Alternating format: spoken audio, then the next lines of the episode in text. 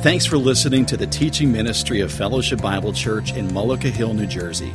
We trust today's message will challenge you and move you closer to Christ. Here's pastor, teacher, and author, Phil Moser.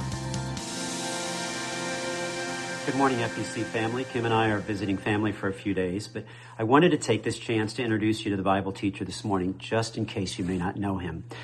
Tim Buhr has been a part of FBC for over 15 years, but there's three reasons why I'm thrilled that Tim will be opening the Word to you this morning. First of all, Tim loves the church. From the moment Tim and Mary Beth began attending FBC, they chose to get involved. And he immediately started leading one of our connection groups and teaching there, which is where his gifts surfaced. And during the majority of that time that he's been here, he has served as one of our elders and our church's treasurer. He's guided us through some pretty challenging times in the past, and so, Tim, we're grateful. Number two, Tim loved his wife. Many of you who knew Mary Beth will remember her love for the Lord and her love for others. She invited women from her community to study the Bible, uh, like few people I've known, and she led some of those studies right here with our women. Uh, some of you actually are here as a result, ladies, because Mary Beth invited you to trust Christ, and you did. Uh, several months ago, you may remember that Mary Beth lost her battle with cancer, but she gained heaven as a result. Calvin Miller said that death is but getting dressed for God, and that graves are simply doorways cut in sod. Death is painful and it's grievous, and we feel its loss. But again, we're reminded of Mary Beth's great life and her legacy that she leaves behind here as a result of her faithfulness to Christ. And just let me take a moment and thank you and our congregation for those of you who served Mary Beth and Tim during that time and your prayers on their behalf. You may be asking, Phil, why would you ask such a current widower to open the Word of God to us? And I would tell you because Tim's not the only one at FBC who has lost someone over the last couple years. Many of you have. And the grief and loss are great. And yet, in that grief, Tim has continued to teach the Bible to his connection group. Not only because the grief and loss are great, but we recognize in Tim's life, so is God's grace and faithfulness. That is great as well. And finally, and most importantly to you as a congregation, the third reason why I'm glad Tim's teaching is because Tim loves the Word. Tim, like Mary Beth, is gifted at studying and teaching the Word, and he loves it. And because of his excellence in teaching, his small group repeatedly struggles, frankly, to remain a small group. They just keep growing. A number of weeks ago, uh, Tim had picked me up at the airport and been out of town, and I invited him to my son's football game, and I was looking forward to him joining. And when he picked me up, he said, You know, Phil, I'm not, I still have a little bit more studying to do in preparation for my small group. And he said, uh, So I'm, I'm going to have to pass on the football game. And I was just reminded of Tim's compa- uh, passion and diligence in wanting to know the Word well. It's all a part of Tim's wise leadership and love for the Word. Tim, thank you for your faithful years of service here. We are grateful to have had the privilege of having both you and Mary Beth here. And I look forward to hearing how the Spirit of God uses your teaching in the lives of the FBC family. Welcome. Well, thank you, Phil. That's actually um, very humbling.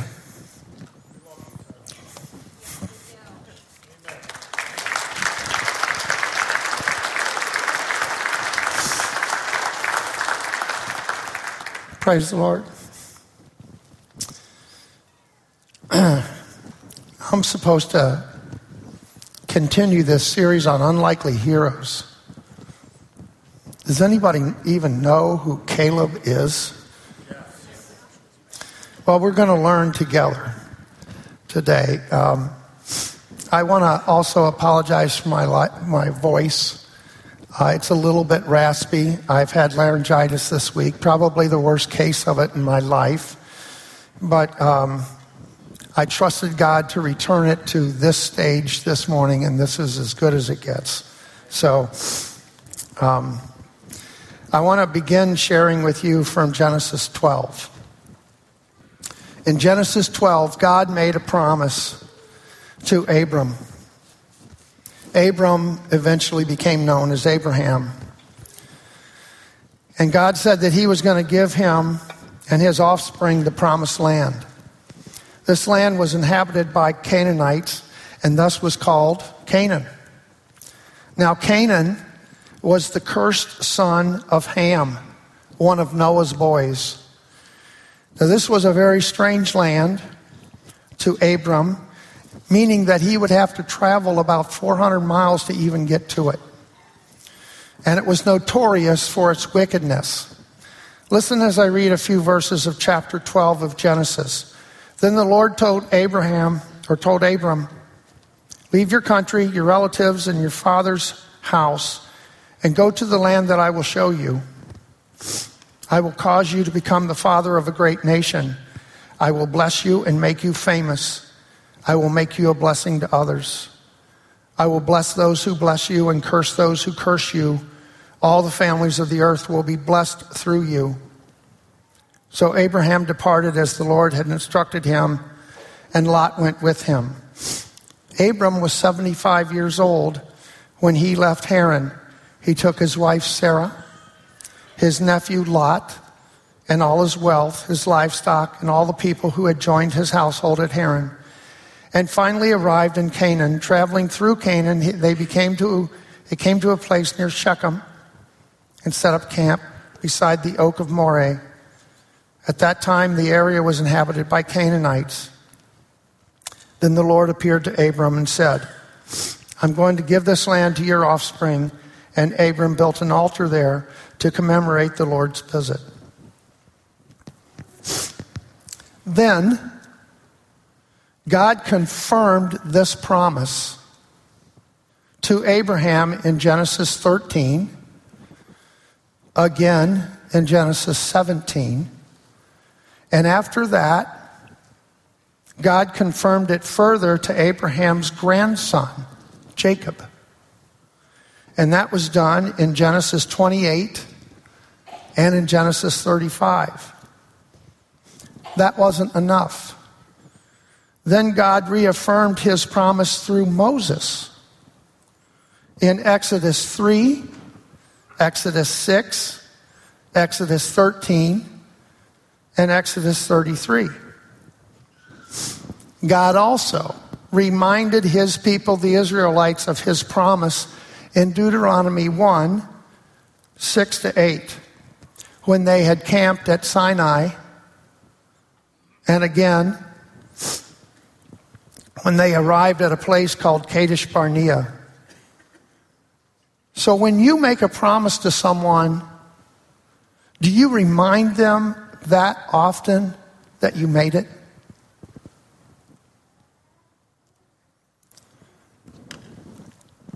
So, what was God's promise to them? His promise had two parts. First, it would serve as a property deed for Israel to the land of Canaan. And second, it was his promise and his guarantee that Israel would defeat their enemies. Now, this promise should have been all that the Israelites needed to obey God. Instead, they doubted God's word. They doubted his promise, and they began to walk by sight and not by faith. We're prone to do the same thing today, aren't we?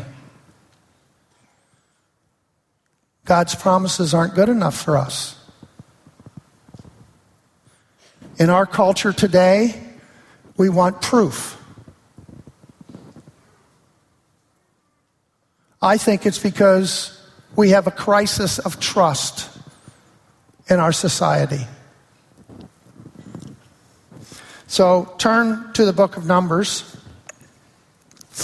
Numbers is part of the Pentateuch, the first five books of the Old Testament, and they're written by Moses. The events in the book of Numbers begin about one year after the Israelites' exodus from Egypt. Numbers is a book of divine discipline. It shows the painful consequences of the wrong choices of God's chosen people. The events, because of their unbelief, what should have been an 11 day journey turned into a 40 year ordeal. I'm going to start in Numbers 13. The Lord now said to Moses, Send men to explore the land of Canaan, the land I am giving to Israel. There it is again. The land that I am giving to Israel. Now it says here that God directed Moses to send men in to explore the land of Canaan. But if we look over in the next book of Deuteronomy, chapter 1, we learn that it wasn't God that told Moses to send men in. It was actually that suggestion was made by the Israelites at first. This is Moses speaking in Deuteronomy 1, verse 19. Then, just as the Lord our God directed us, we left Mount Sinai and traveled through the great and terrifying wilderness which you yourselves saw, and headed toward the hill country of the Amorites when we arrived at Kadesh Barnea, I said to you, You have now reached the land that the Lord your God is, our God is giving us. Look, he has placed it in front of you. Go and occupy it as the Lord, the God of your ancestors, has promised you. Don't be afraid. Don't be discouraged. But you responded, Moses said. First, let us send out scouts to explore the land for us. They will advise us on the best route to take and decide which towns we should capture. So it was that suggestion actually came from the Israelites originally. My point is this that was the Israelites' first step of doubt.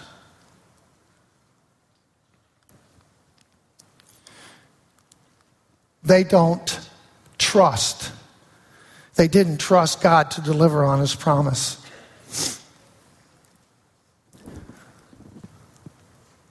I went too far. Doubting God's promises leads to discouragement at least, but also to depression and a loss of hope for you and the others around you. Then these Israelites were there. They were discouraged, they were depressed, and they were completely out of hope. They came to Moses and said that they would send in spies before they go in. Thus, they would not going to take God's word for what that was a good land. Now, think about that for a minute. Isn't it absurd for the Israelites to send people in to spy out a land that God had already created for them? What's up with that? Well, very simply, they doubted God's ability to keep his promise. Now, before we disparage the Israelites too much, we need to recognize that we will often bring ruin on ourselves by paying more attention to what we see, hear, or feel than what, than what we do with divine revelation. We too tend to walk by sight and not by faith. So, what happened here? Moses consulted God about this suggestion from the people.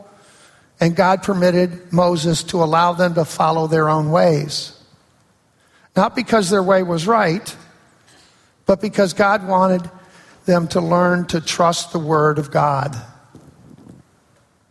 and to do the will of God and not follow their own way.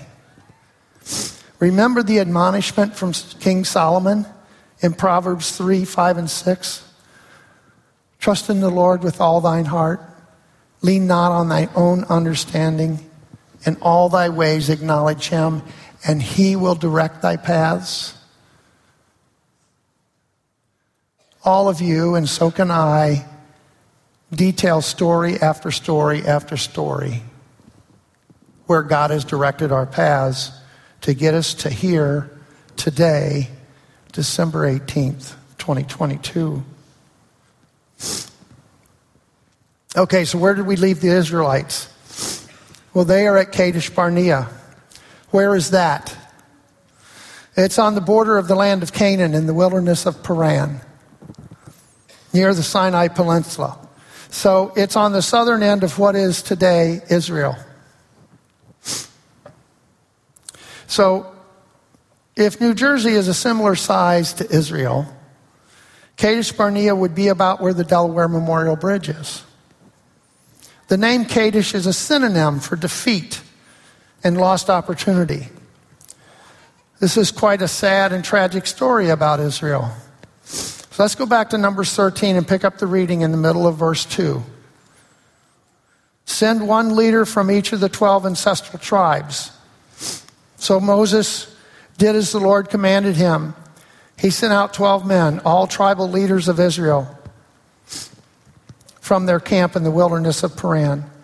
These were the tribes and the names of the leaders. From the tribe of Reuben, Shammua. From the tribe of Simeon, Shaphat. From the tribe of Judah, Caleb. From the tribe of Issachar, Igal. From Ephraim, Hosea. From Benjamin, Palti. From Zebulun, Gal- Gadiel. From Manasseh, Gaddi. From Dan, Amiel. From Asher, Sethur. From Naphtali, Nahbi. From Gad, Jeuel. These are the names of the men Moses sent to explore the land. By this time, Moses had changed Hosea's name to Joshua. Moses gave the men these instructions as he sent them out to explore the land go northward through the Negev into the hill country, see that what the Lord what the land is like and find out whether the people there living there are strong or weak, few or many. What kind of land do they live in? Is it good or bad? Do their towns have walls or are they unprotected? How is the soil? Is it fertile or poor? Are there many trees? Enter the land boldly and bring back samples of the crops that you see. It happened to be the season for harvesting the first ripe grapes. So they went up and explored the land from the wilderness of Zin as far as Rehob, near Lebo Hamath. Going northward, they passed through, first through the Negev, and arrived at Hebron, where Ahiman, Sheshai, and Talmai, all descendants of Anak, lived. The ancient town of Hebron was founded seven years before the Egyptian city of Zoan. When they came to what is now known as the Valley of Eshcol, they cut down a cluster of grapes so large that it took two of them to carry it on a pole between them. They also took samples of the pomegranates and figs. At that time, the Israelites renamed the valley Eshcol Cluster because of the cluster of grapes that they had there. And I want to point out here that the 12 men that were selected to be his spies had to be younger men because they had to endure the rigors and the dangers of their mission. They were going to be traveling about 500 miles during those 40 days, which meant an average of 12 and a half miles per day. But it's interesting that they didn't find out anything new that God hadn't already told them about. They even visited Hebron where the patriarchs of Israel were buried with their wives. That would certainly serve as a reminder of the faith of Abraham, Isaac, Jacob, and Joseph. But it didn't encourage their own trust in God, at least not for 10 of the 12 spies. After exploring the land for 40 days, the men returned to Moses, Aaron, and the people of Israel, Kadesh and the wilderness of Paran. They reported to the whole community what they had seen and showed them the fruit that they had taken from the land. This was their report to Moses. We arrived in the land you sent us to see. Rather than referring to the land as the land the Lord our God is giving us. Even the way they referred to the land reflects their doubt in God.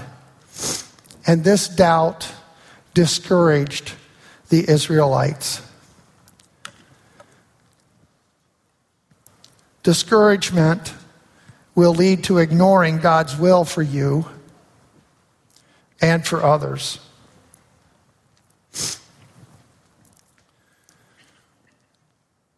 But the people living there would go on to say that this was the report. We arrived in the land you sent us to see. It is indeed a magnificent country, a land flowing with milk and honey. Here are some of its fruit as proof, but the people living there are powerful, and their cities and towns are fortified and very large. We also saw the descendants of Anak who are living there. The Amalekites live there in, in the Negev, and the Hittites, Jebusites, and Amorites live in the hill country. The Canaanites live along the coast of the Mediterranean Sea and all along the Jordan Valley. Verse 30 there, Caleb tried to encourage the people. As, he, as they stood before Moses, he said, Let's go at once to take the land. He said, We can certainly conquer it. We must go up and take possession of the land. Caleb saw Canaan not as an obstacle, like all the others did. He saw it as an opportunity. He expressed the confidence in God that Israel would be victorious. Caleb was a faith filled man, very brave, and he stood out among the cowards. Despite Caleb's encouragement, discouragement spread throughout the camp, and their doubt in God led to unbelief in his promise. Verse 31 But the other men who explored the land with him answered, We can't go up against them. They are stronger than we are. So they spread discouraging reports about the land among the Israelites. The land we explored will swallow up any who go to live there. All the people we saw there were huge. We even saw giants there, the descendants of Anak. We felt like grasshoppers next to them, and that's what we looked like to them. It's still true today that to an unbelieving world, it is impossible and unreasonable for anyone to trust a God that they've never seen or heard. But we have all the evidence we need in nature itself to convince us that God is dependable and he is powerful to accomplish his promises. And so did the Israelites. Unbelief is serious business because it challenges the character of God. It rebels against the will of God. Hebrews 11:6 tells us, "But without faith it is impossible to please God." My third point is that ignoring God's will leads to rebellion and to God's judgment.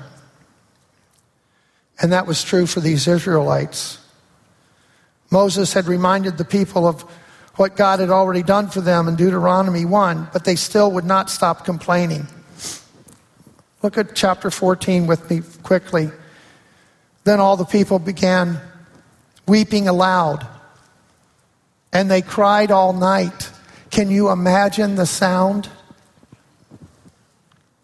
Their voices rose in a great chorus of complaint against Moses and Aaron.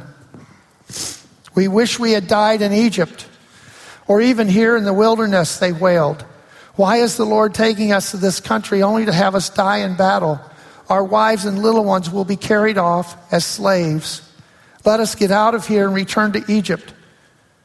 Then they plotted among themselves, let's choose a leader and go back to Egypt. It sounds like these people were sure that the best thing for them to do was return back to Egypt and go back into bondage. Really? Chapter 14 goes on to say that there were only four men of faith among the Israelites, that, and they, they would be Aaron and Moses, Joshua, and Caleb. Joshua and Caleb, two of the 12 spies.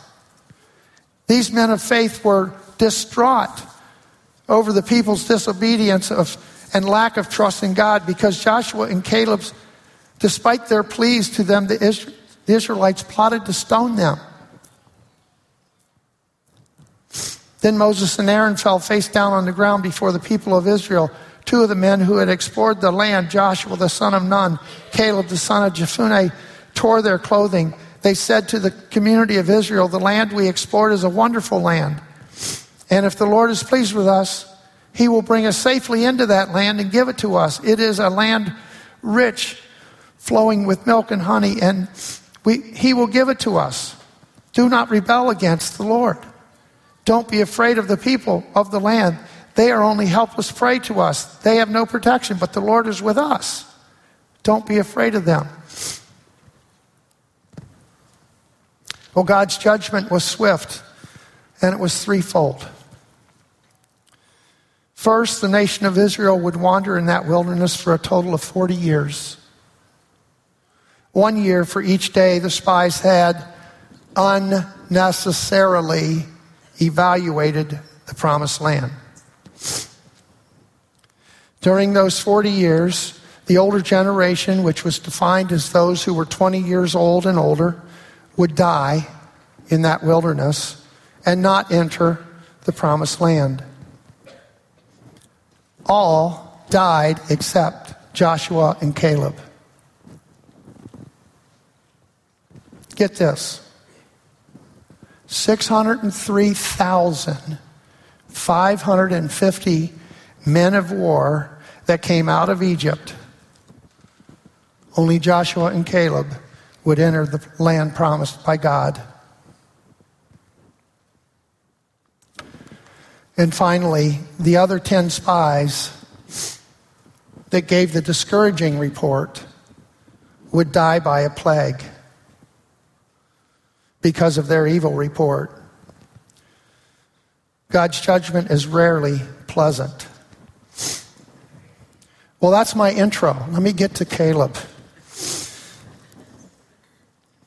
Let me talk about our unlikely hero. I said earlier Caleb was a faith filled man. By that I mean he was an unrelenting follower of God. In the face of adversaries, from his very own nation. Caleb would not doubt God's promises. Caleb would not discourage the nation. Rather, he would encourage them to follow God. And Caleb would not ignore God's will for the nation. Now, Caleb was about 45 years old when this incident at Kadesh Barnea happened. So Caleb would have been about 85, 40 years later, when he finally received his reward of obedience and entered the promised land with the children of those that perished in the wilderness. Caleb and Joshua would have been the only adults from that Exodus generation that were left alive when the Israelites finally entered the promised land of Canaan. Now, even though Caleb was roughly 85 years old, he was not one to rest on his laurels. He could be found at the forefront of the fighting. And when the enemy inhabitants of Canaan were broken, as God had promised they would be, Caleb asked for the land that was still occupied by Canaanites. And according to Joshua 15, he drove them out of the land also. Caleb is a great example for us. He kept his eyes on the Lord when almost everyone else around him refused to trust God. Everyone except Joshua. Caleb sought out and accepted personal responsibility, something that's not seen very often in our culture. Caleb didn't sit back and let others do the work, nor did he look for an easy way out. My point is that Caleb remained faithful for a long, long time before entering the promised land. It makes me wonder how long am I willing to be faithful? How long are you willing to be faithful? Caleb was a great, uncompromising, unrelenting follower of God. Can I say that again? Caleb was a great, uncompromising, unrelenting follower of God. You know, the scriptures refer to our Lord as the great shepherd. Conversely, it, re- it refers to us humans as sheep. What we know about sheep is that none of them are leaders. They need the great shepherd because we tend to make bad decisions for ourselves. We have a crisis of leadership in our country, I believe. Yeah, I think we could even say it exists in our world.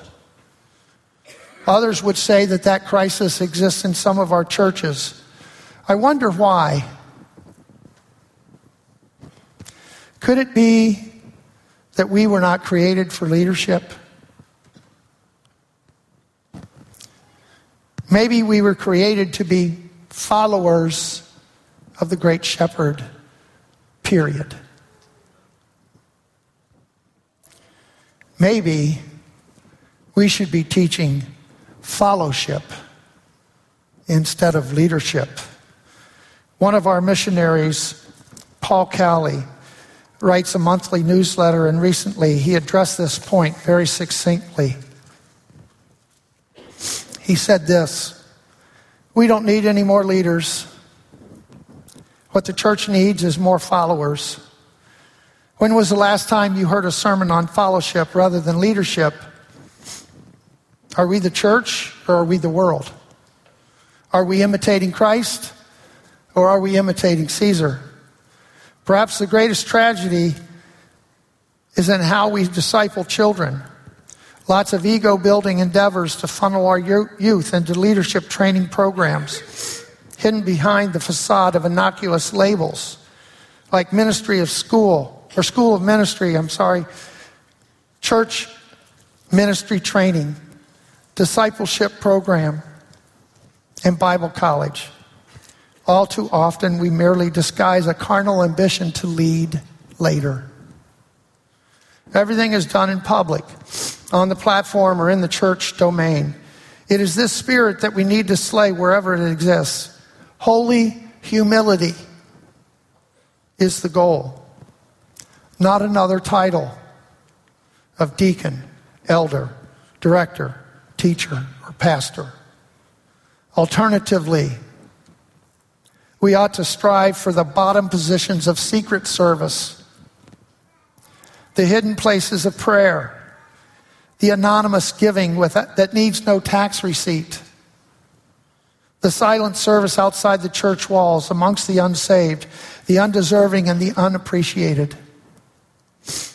Without this, all the service looks a bit much like grooming for leadership rather than simple servanthood. There's a vast difference between the two. Seeking to make disciples, we've done more, nothing more than raising Cain. Well, let me close with this question. You want to know what God's will is for you? It is actually quite simple. If you are not already a follower of Christ, then God's will for you is to repent and to follow Him. There is no better week to do that than this week. You need to know that Almighty God left his place in heaven to come here as a baby boy to give you your place in heaven. 2 Peter 3 9 says this the Lord isn't being slow about his promised return, even though it sometimes seems that way. But he is waiting for the very reason that he is not willing that any should perish. And he is giving more time for sinners to repent. If you haven't done that, He wants you to accept His free gift of salvation. It's a free gift because His Son Jesus already paid the penalty for your sin and for mine. If you are already a follower of Christ, then God's will for you